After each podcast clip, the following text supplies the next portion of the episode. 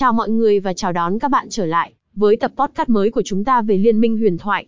Trong tập hôm nay, chúng ta sẽ bàn luận về một trong những pháp sư mạnh mẽ và phức tạp, Corki, còn được gọi là bầu trời đại bàng. Corki không chỉ nổi tiếng với khả năng sử dụng máy bay và gây sát thương phép thuật mạnh mẽ, mà còn với khả năng đa dạng trong việc xây dựng bảng ngọc để tối ưu hóa sức mạnh của anh ta. Bắt đầu, hãy tìm hiểu về bảng ngọc Corki, một phần quan trọng để biến anh ta thành một cỗ máy sát thương bất tận trong bầu trời.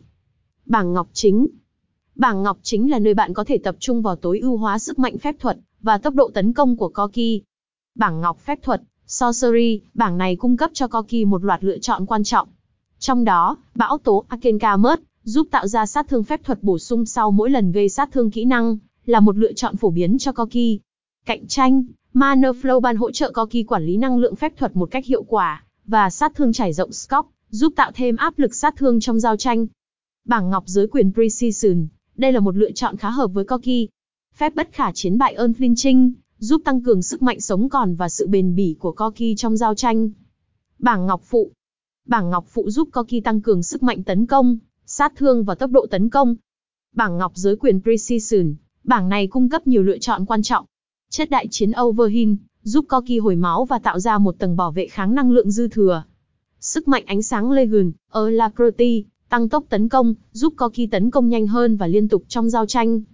Bảng ngọc đặc quyền Domination, bảng này tập trung vào sát thương và khả năng hạ gục đối thủ. Sáng tạo tối đa, Ingenious Hunter giúp giảm thời gian hồi kỹ năng của Corki, tạo điều kiện thuận lợi cho việc gây sát thương liên tục. Ngoài việc xây dựng bảng ngọc, cách bạn xây dựng Corki trong trận đấu cũng quan trọng. Một số trang bị quan trọng cho Corki bao gồm gươm vô hình, Infinity Edge, máy bay trinh sát Hextech Rackers, và vũ điệu chiến đấu, đàn ợp combat. Cuối cùng, để chơi Corki hiệu quả, bạn cần nắm vững kỹ năng của anh ta và biết cách tận dụng sát thương, từ xa mạnh mẽ cùng với sức mạnh tấn công liên tục. Corki có khả năng tạo ra sát thương phép thuật và tấn công từ khoảng cách xa, tận dụng điều này để gây áp lực lên đối thủ, và góp phần quyết định chiến thắng cho đội của bạn. Hy vọng rằng tập podcast này đã giúp bạn hiểu rõ hơn về bảng ngọc, Corki và cách tối ưu hóa sức mạnh của anh ta. Cảm ơn bạn đã lắng nghe và hẹn gặp lại trong những tập podcast tiếp theo về thế giới liên minh huyền thoại. HTTPS, Liên minh Samsoi Net băng ngọc Corki sắc manh bát tan.